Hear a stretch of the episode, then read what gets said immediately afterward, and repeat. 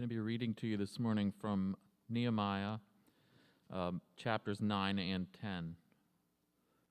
In view of all this, we are making a binding agreement, putting it in writing, and our leaders, our Levites, and our priests are affixing their seals to it.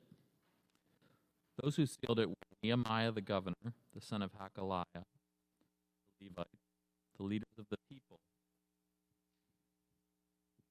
The rest of the people, priests, Levites, gatekeepers, musicians, temple servants, and all who separated themselves from the neighboring peoples for the sake of the law of God, together with their wives and all their sons and daughters who are able to understand. All these now join their fellow Israelites, the nobles, and bind themselves with a curse and an oath to follow the law of God, given through Moses, the servant of God, and to obey carefully all the commands, regulations, and decrees of the Lord our God. All these now join their fellow Israelites, the nobles, and bind themselves with a curse and an oath to follow the law of God given through Moses, the servant of God, and to obey carefully all the commands, regulations, and decrees of the Lord our Lord. We promise not to give our daughters in marriage to the peoples around us, or to take their daughters for our sons. When the neighboring peoples bring merchandise or grain to sell on the Sabbath, we will not buy from them on the Sabbath or on any holy day. Every seventh year, we will forego working the land and will cancel all debts. We assume the responsibility for carrying out the commands to give a third of a shekel each year for the service of the house of our God, for the bread set out on the table, for the regular grain offerings and burnt offerings, for the offerings on the Sabbaths, at the new moon feasts, and at the appointed festivals for the holy offerings, for sin offerings to make atonement for Israel, and for all the duties of the house of our God. We, the priests, the Levites, and the people, have cast lots to determine when each of our families is to bring to the house of our God at set times each year a contribution of wood to burn on the altar of the Lord our God, as it is written in the law. We also assume responsibility for bringing to the house of the Lord each year the first fruits of our crops and of every fruit tree. As it is also written in the law, we will bring the firstborn of our sons and of our cattle, of our herds and of our flocks to the house of our God, to the priests ministering there. Moreover, we will bring to the storerooms of the house of our God, to the priests, the first of our ground meal of our grain offerings, of the fruit of all our trees, and of our new wine and olive oil. And we'll bring a tithe of our crops to the Levites, for it is the Levites who collect the tithes in all the towns where we work. A priest descended from Aaron is to accompany the Levites when they receive the tithes, and the Levites are to bring a tenth of the tithes up to the house of our God, to the storerooms of the treasury. The people of Israel including the Levites, are to bring their contributions of grain, new wine, and olive oil to the storerooms, where the articles for the sanctuary and for the ministering priests, the gatekeepers, and the musicians are also kept. We will not neglect the house of our God. The word of the Lord. Thanks be to God indeed. Let's pray. Father, we just pray that as we open your word, that your spirit uh, falls upon what I say, what is dross, falls away. What is valuable to the hearts of your people sinks into the bones of our marrow, the marrow of our bones. Father, we just pray for your word to be comforting and transforming, to be something that conflicts and challenges us as well as draws us to you. We ask these things in Jesus' name. Amen. If you've been working through this book with us, if you've been in this series, you know that we have been looking at the books of Ezra and Nehemiah. And we are looking at the, the, uh, the covenant renewal process that's going on, this idea of the recommitment of the people of God to God Himself. And as we look at the book of Nehemiah, we're looking at a story of both the physical renewal and the spiritual renewal of God's community. The plot line so far in the book of Ezra, after 70 years in exile, uh, some people come back and they start to rebuild the temple in Jerusalem. Then we get to part one of the book of Nehemiah, where Nehemiah, a Hebrew in Persia, hears that whilst the temple is being rebuilt, the walls are not being rebuilt. And that puts the community and the temple in danger. And he asks God to use his gifts and talents to help reconstruct that wall. He goes to Artaxerxes, the king of and asks for his blessing. Not only does Artaxerxes give the blessing for Nehemiah to go as governor, he also commits resources, the resources of Persia, to help with that building project. Nehemiah returns as governor, and in record time, in 52 days, given the money and the supplies and the manpower of both the people and of the state, the wall is rebuilt. Part two is the spiritual renewal. And we looked at the beginning of that last week when Carl started looking at what it means to read God's law. Today we are looking at chapters 9 and 10. You'll notice that in the reading, we started at the end of 9 with the, with the expression, the summary expression, in view of all of this, which referred to chapter 9.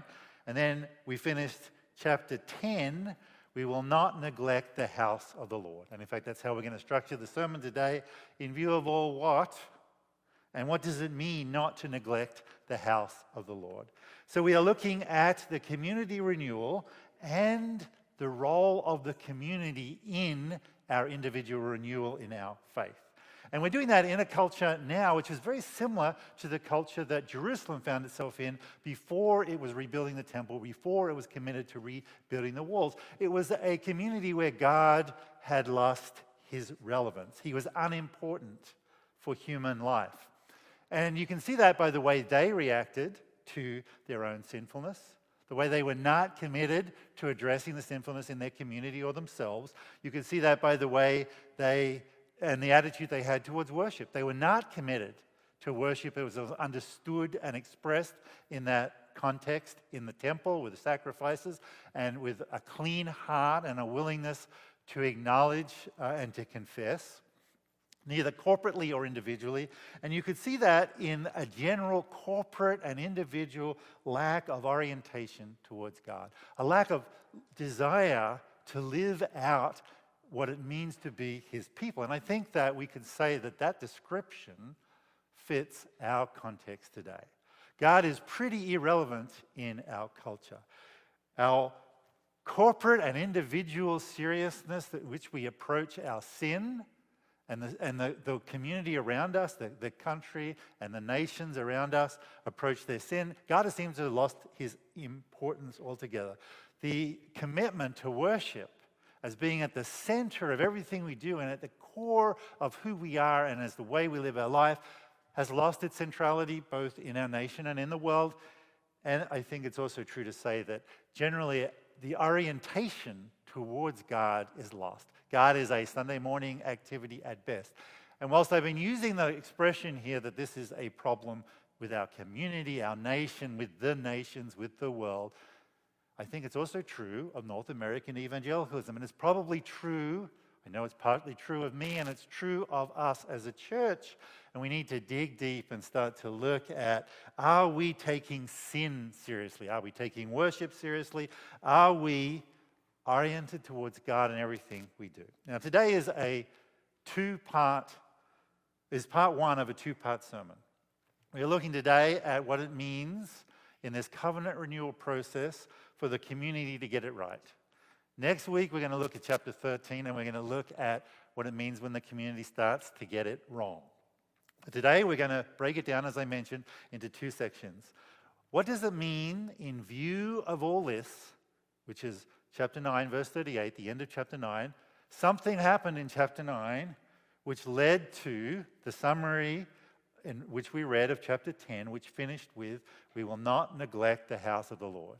So something happened in 9, which meant that they were able to take the sin and the worship and the orientation towards God seriously. So we're going to unpack those two pieces. In view of all this, I'm going to give you uh, sort of a, a, clue here of what that is. Uh, but I'm going to start by looking at well, there's, what's going on here is there's a gig corporate PR statement. In fact, the Levites have come out and they're making a public relations statement. They're making a big mea culpa on behalf of the Hebrew people, on behalf of the Israelites. And I want you to look or think about what uh, mea culpa or corporate uh, mea culpas you've heard. Uh, some that come to mind are the uh, corporate apology by Dove when they put a Facebook ad up of a black woman washing herself with Dove and revealing a white woman underneath. Pretty insensitive. Certainly caused a lot of flack. This was the corporate apology that Dove gave for that. An image we recently posted on Facebook missed the mark a little in representing women of color thoughtfully. We deeply regret any offense that this may have caused anybody.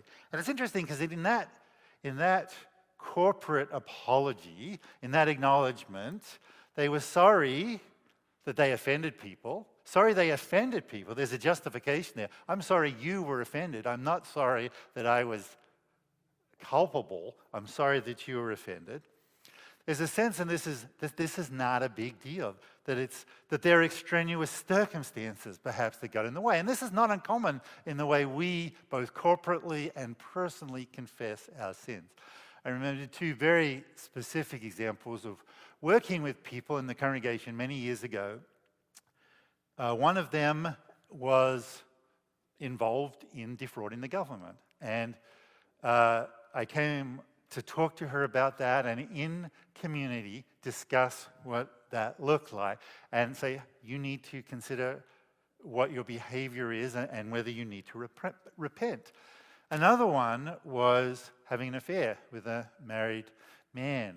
And again, I came alongside her and said, listen, you need to rethink your behavior here. This is not a great behavior. This is not a great choice. And both of them gave me reasons why their sin wasn't a big deal.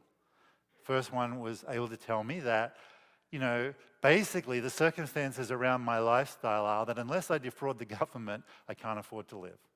Second one explained to me that they were lonely and that whilst they acknowledged that their behavior was a problem, this was the solution to their loneliness.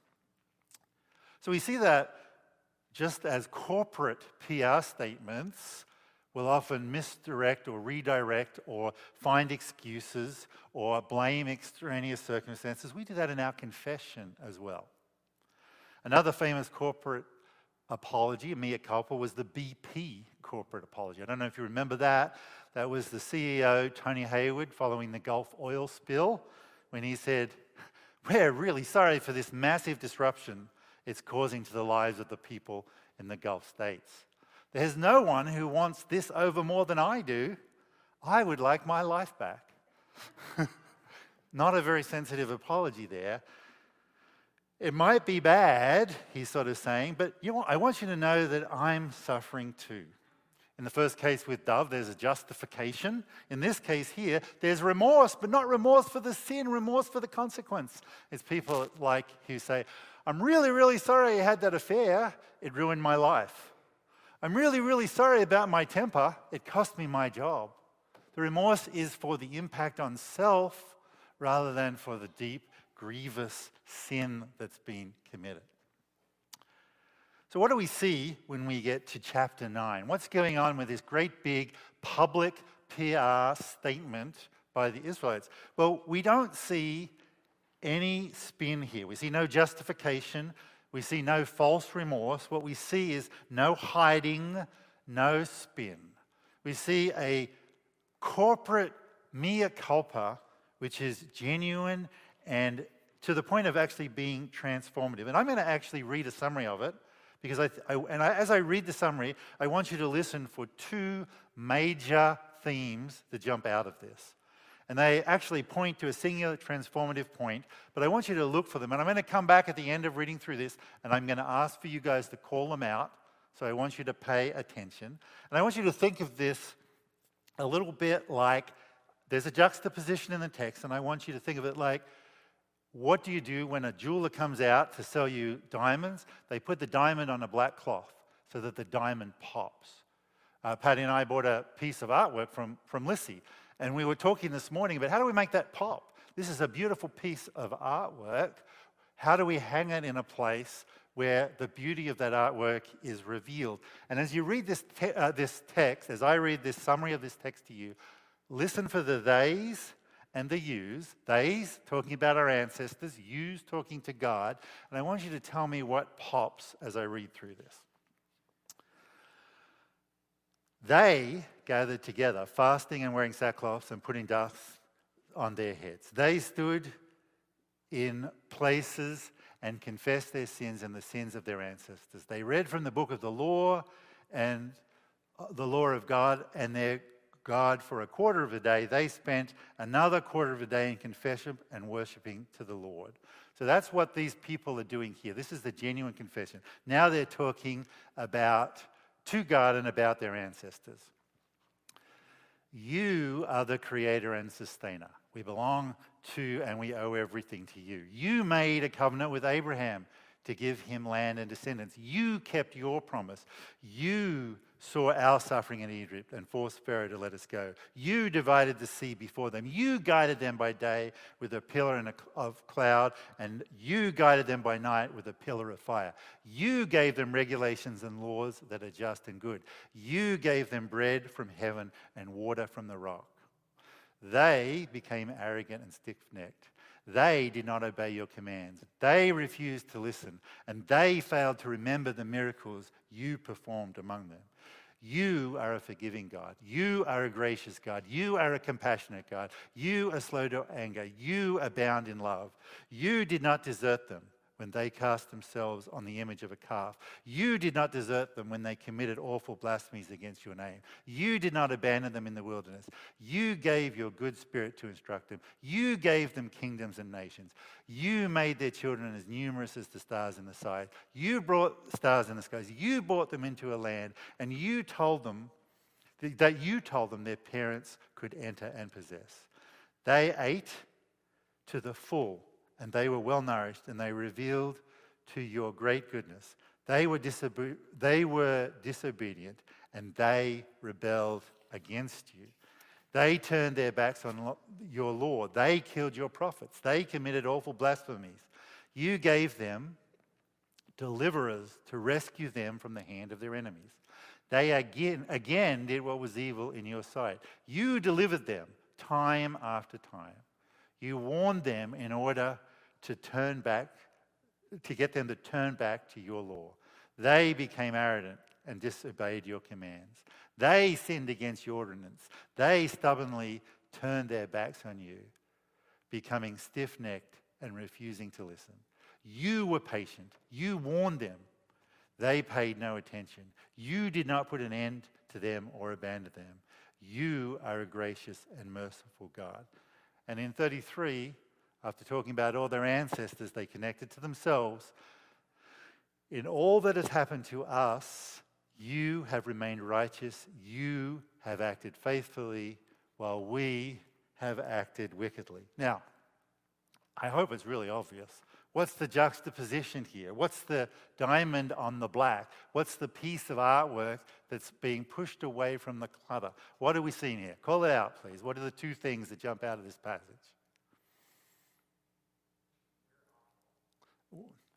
We're awful. Okay. Any other thoughts? Anything else jump out? So you have acted faithfully towards God, and we have acted unfaithfully. So there's that juxtaposition. What else? Other ideas? What do you see in this passage? What juxtaposition do you see? Call them out.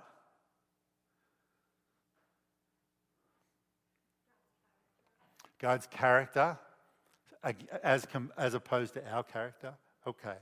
All right, so we're seeing these, that there's a, a strong sense of exactly those things, right? God's glory or weight and God's beauty, right? And those two things are really important to see here. God's beauty in terms of his character and his faithfulness and his weight and his glory. Now, the word weight and glory in Hebrew is the same word, kavod. And if you think about glory, what it's really saying here in the transition, and we're supposed to see it in this context, is that God's significance, God's relevance, God's glory, God's weightiness, God's significance is profoundly big as the creator, as the covenant worker, as the salvation narratives come through here, compared to, to us who fail to meet to, fail to live up that, who are constantly wicked, constantly wayward. And so we're mo- supposed to see this tension between God's beauty and weightiness and our insignificance and our lack of glory.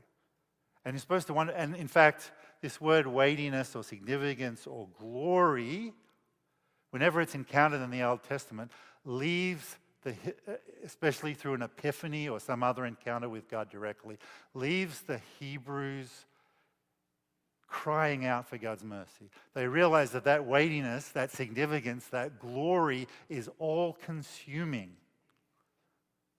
It will burn them up, it will destroy them, it will crush them. Unless somehow they can get some significance or worth or glory through their connection to God. And this is what comes through these narratives this glory beauty paradox. We are redeemed, this glory, we are saved from this glory because of the beauty, the beauty of God's salvation narrative. We see Abraham mentioned in this, where we become a people. We see Moses, where we become a people. We see relief from slavery and oppression in Egypt and from the exile, oppression from the Assyrians, the Babylonians, and the Persians. And we are supposed to, as Christians, recognize that this profound beauty glory paradox also works through the cross. through Christ, we become a people. Through Christ, we're relieved from slavery and oppression to sin. And so we see this narrative working for them. Oh, again and again and again. In your glory, in your majesty, in your beauty, you have worked your salvation. You keep coming after us. You love us. Your character delights in us. You want us. The beauty here, next to the majesty, the beauty here is God's desire for us, for relationship with us, His constant coming back, His character, which is not just good, but is also relational and desires to have community with us. So, why is this important? In view of all this, in view of this picture of God's beauty and God's glory or weightedness, we see what happens in chapter 10. In chapter 10, there's communal recommittedness to Yahweh. There's a Godward orientation flowing from an encounter of love or relevance or weightiness of God, which leads to, as you see in verse 29, a binding agreement, an accountability that works through the community to the point where they make a promise. If we don't hold to this, we make an oath that if we don't hold to this, we want to be cursed. And we'll see in chapter 13 how that curse plays out next week. And that's followed up with five commands from the law of Moses that they neglected that they specifically address. And that's actually what Rob read to us today, primarily. And I want to make it clear before we jump into those five things that the reason they mention those five things is because that's where they were failing. And so we shouldn't read those five things as being the primary principal elements of what renewal, covenant renewal, looks like. Although I think as we delve into them, you will see that they are all encompassing, and that's the point I want you to see, and that their orientation is complete, and their desire to follow the law is absolute. In verse 30, we see that they are told not to enter into relationships, or they're not to marry people who are going to lead them away from the Lord. And Uh, we see that they are not to marry Moabites or Amorites, that they are to keep constant. And the reason for that is because when they intermarry, those gods become the gods of the family. And it leads them away from Yahweh.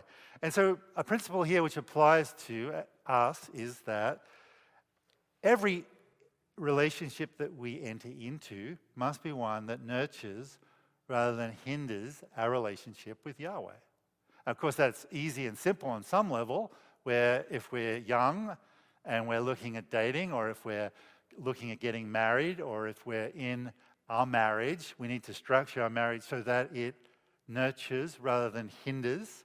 But it also applies more broadly than that. It applies, it doesn't mean that you stay away from non Christians, quite the opposite. It means as you engage with non Christians, you do it in ways where you bring glory to God. You don't uh, subject your relationship to the whims of the culture around you, that you are faithful to God in all your relationships, and you make sure that rather than being led away as you engage and work and develop uh, relationships, those relationships nurture rather than hinder your relationship with Yahweh. In verse 2, we see that they are told how you do business matters. In fact, they're told specifically they're not to do business on the Sabbath with people who come and trade with them, and they are to forgive debts of those uh, who um, those who have debts. And so they are to have compassion and mercy like God has compassion and mercy to them, and they are to bring God's value into their business. And the principle, of course, there is that we need to prioritize God's ethics and values in the way we do business, and we show mercy. Okay, that's what this covenant renewal looks like. It is not just some sort of emotional, expressive response to God in a worship service. It is a full recommitment, a Godward orientation that flows into everything we do. The relationships we enter into, the priorities we put on God's ethics and values in the way we do business and show mercy. In verses 32 and 33, we see that everybody is required to make sure that the local place of worship, the, the church that they had, is supported. That shekel is given in order to keep the church afloat. So they are, in a sense, all publicly committing themselves to the corporate church. And a lot of people don't like the organized corporate church, but that is the way God works. And that's the way God brings his people together. And so there is a command in Scripture here, and a way that covenant renewal requires us to support the organized church, both capital C and small c, the one you are in here and the global church. We are to be as invisible, transformed Holy Spirit members of the invisible church. We're supposed to participate and work within the flawed yet true visible church of Christ. Again, it's profound. Our relationships, the way we do our ethics and our business, how we engage with the organized church. Verse 34, you see that the priests are told, run around and get the wood, do what you need to do in order to minister and do what priests do. And you think, oh, finally, there's one here that only applies to the pastors, that they have to be engaged in the work of ministry, whatever that looks like. But if you take Peter too seriously, then you know that we're all a royal priesthood of believers. And so, in this, now in the new covenant context, we need to be investing in ministering to one another, being priests to one another, coming alongside one another. So, these, so far, we've got the relationships we do, the, the ethics and the values we do with business, the way we show mercy, the way we support the organized church, the way we invest in ministering to one another. And then, if that's not enough, we get to verses 35 to 39, which are a complete life orientation. The first fruits. Everything we do has to be oriented towards God. Our crops, our fruit trees, our children, our cattle, our wine are all to be kingdom building activities. And we see that these are to support three activities ministering priests. Of course, that is the work of the people, which now, of course, trans, uh, is much broader than just the context of Jerusalem. That's how we engage and support and nurture the kingdom of God in terms of our work. And then this idea of gatekeepers, the people who create space and uh, a, a generosity and spaciousness in which we practice and worship and bring about the kingdom of God. And we're going to look more at this idea of spaciousness and generosity as we move towards covenant renewal next week. But that's, in a sense, how we outwork our politics, small p politics, how we come alongside each other, how we are generous to one another, emotionally and uh, physically, in terms of how we support one another. And finally, the musicians, how we engage and support in the nurture of the kingdom in terms of our focused creativity. So if you've got that list there, which is not an exhaustive list, but it sort of captures the breadth of the list that Nehemiah's people worked on, our relationships, our ethics and values in business, the way we show mercy, the way we support the organized church, the way we invest and minister in one another, the way we work, the way we create spacious, generous, small p politics with one another, and the way we engage and support and nurture the kingdom of God in terms of our creative expression. It's big, it's not small. It should feel consuming, it's universal. Everything we do is immersed in our faithfulness. Our faithfulness needs to be immersed in everything we do, it impacts everything. And that's what it means in the summary statement at the end of this, where it says, We will not neglect the house of the Lord. We will not neglect the kingdom of God. Now, let's put those two things together. In view of this, we will not neglect the house of the Lord, or in our terms, seeing God's beauty and God's weightiness or glory, we will not neglect the kingdom of God. And you don't do this on your own terms as an individual. You do this in submission to God and to one another. Notice the order that this has been unpacked in the chapters. Chapter 8, reading God's word. Chapter 9, see God's love and beauty and weightiness and repent without justification or remorse. Chapter 10, recommit and submit to God's definition of how we live life. Now, Sunday isn't enough. We can't do this by just turning up to a worship service once a week. We need to be doing a community that does life together. We need to do this on God's terms in accountable community. Now, you can do this one on one, but you need to be intentional about doing this. Who are you accountable to? Who do you submit to? Who do you talk to? Who are you vulnerable with? Now, we provide structural ways of doing that. We try to facilitate small groups, which we will be unpacking and outrolling again after COVID as soon as we can. We have a diaconate, which is a second line of accountability. If you need support, if you need help, if you need someone to come alongside you, go to the diaconate. There's Kyle and myself. Sunday isn't enough. Life on life. Who are you walking with? Who are you vulnerable with? Who are you accountable to? Now, I want to conclude where we're going to pick up next week with this tension, in a sense, between grace and law. I don't know if you had a reaction to what I just said. We as a church are pretty good at this idea that faith is supposed to be all consuming, that it affects every area of our life. But I think it's easy for us to do that on our own terms. Yes, God influences every part, but, I, but I have a lot of freedom to choose uh, uh, what that looks like, or which pieces I can sort of neglect, or how I can move around. Yes, God is Lord of every square inch, but the idea of submitting to one another or submitting to the law of God as it's written in Scripture is a little bit harder for us. And we tend to be very generous, or what we might call gracious, with our every square inch idea. I'm not sure how well we do at the submission and the law thing. I certainly don't know how well I do with the submission and the law thing. Now, theologians often speak of a tension between grace and law. They even equate, they even use big and have created big words for this.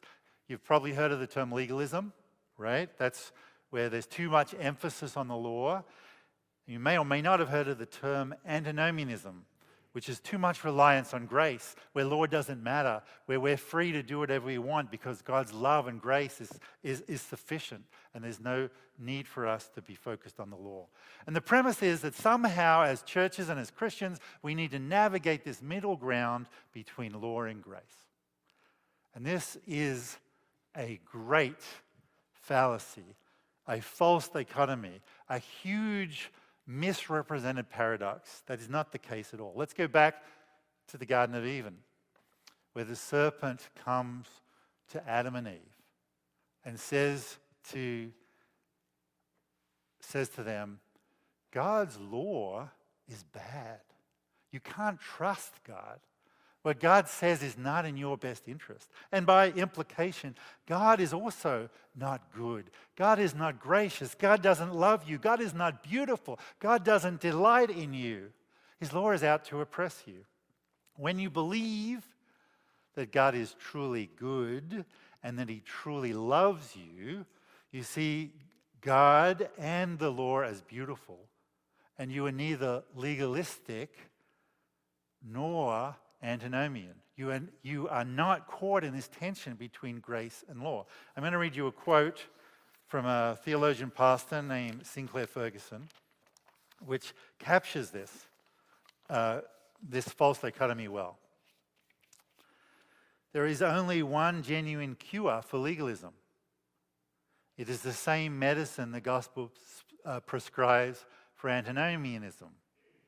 Understanding and tasting union with Jesus Christ himself. This leads to a new love for obedience and to the law of God, which he now mediates to us in the gospel. This alone breaks the bonds of both legalism, because the law is no longer divorced from the person of Christ, and antinomianism. We are not divorced from the law, which now comes to us from the hand of Christ and in the empowerment of the Spirit is written on our hearts. Without this, both legalist and antinomian remain wrongly related to God's law and inadequately related to God's grace. The marriage of duty with delight in Christ is not yet rightly celebrated. It is only when you see that God's law is beautiful, that God's law is given to us for us to flourish, that God's law is given to us as a gift, and it is as beautiful as He is. It is not how we earn our salvation. It is not how uh, we feel better about ourselves or superior to other people. It is not how we self condemn. It's none of those things. It's an expression of who He is. We don't react to it with justification or remorse when we fail, or the reverse of that when we condemn other people. We see it as a reflection of his character, and it is beautiful, and it draws, and we are drawn to it, and we are delighted by it. And the duty and our response to it is one uh, of worship and thankfulness. I told you before that I spent, two, uh, spent some time talking to two people who was struggling. One, financially, that they were, uh, and one that was lonely and having an affair. And the one that was lonely and having an affair was not a member. And membership is not, uh, not requirement to be a Christian in any way, although working within the true body of the church and in that accountability structure can be helpful.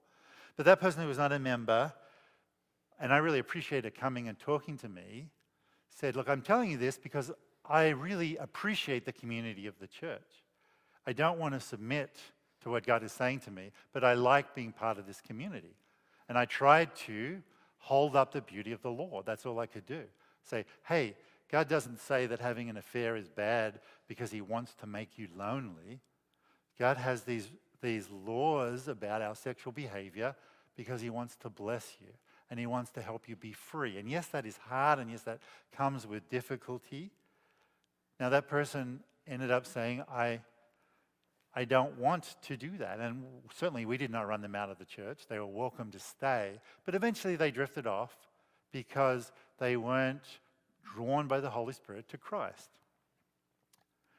On the other hand, the, the one who was struggling financially, when we held her accountable, when we came alongside her, she responded to that accountability by saying, You're right.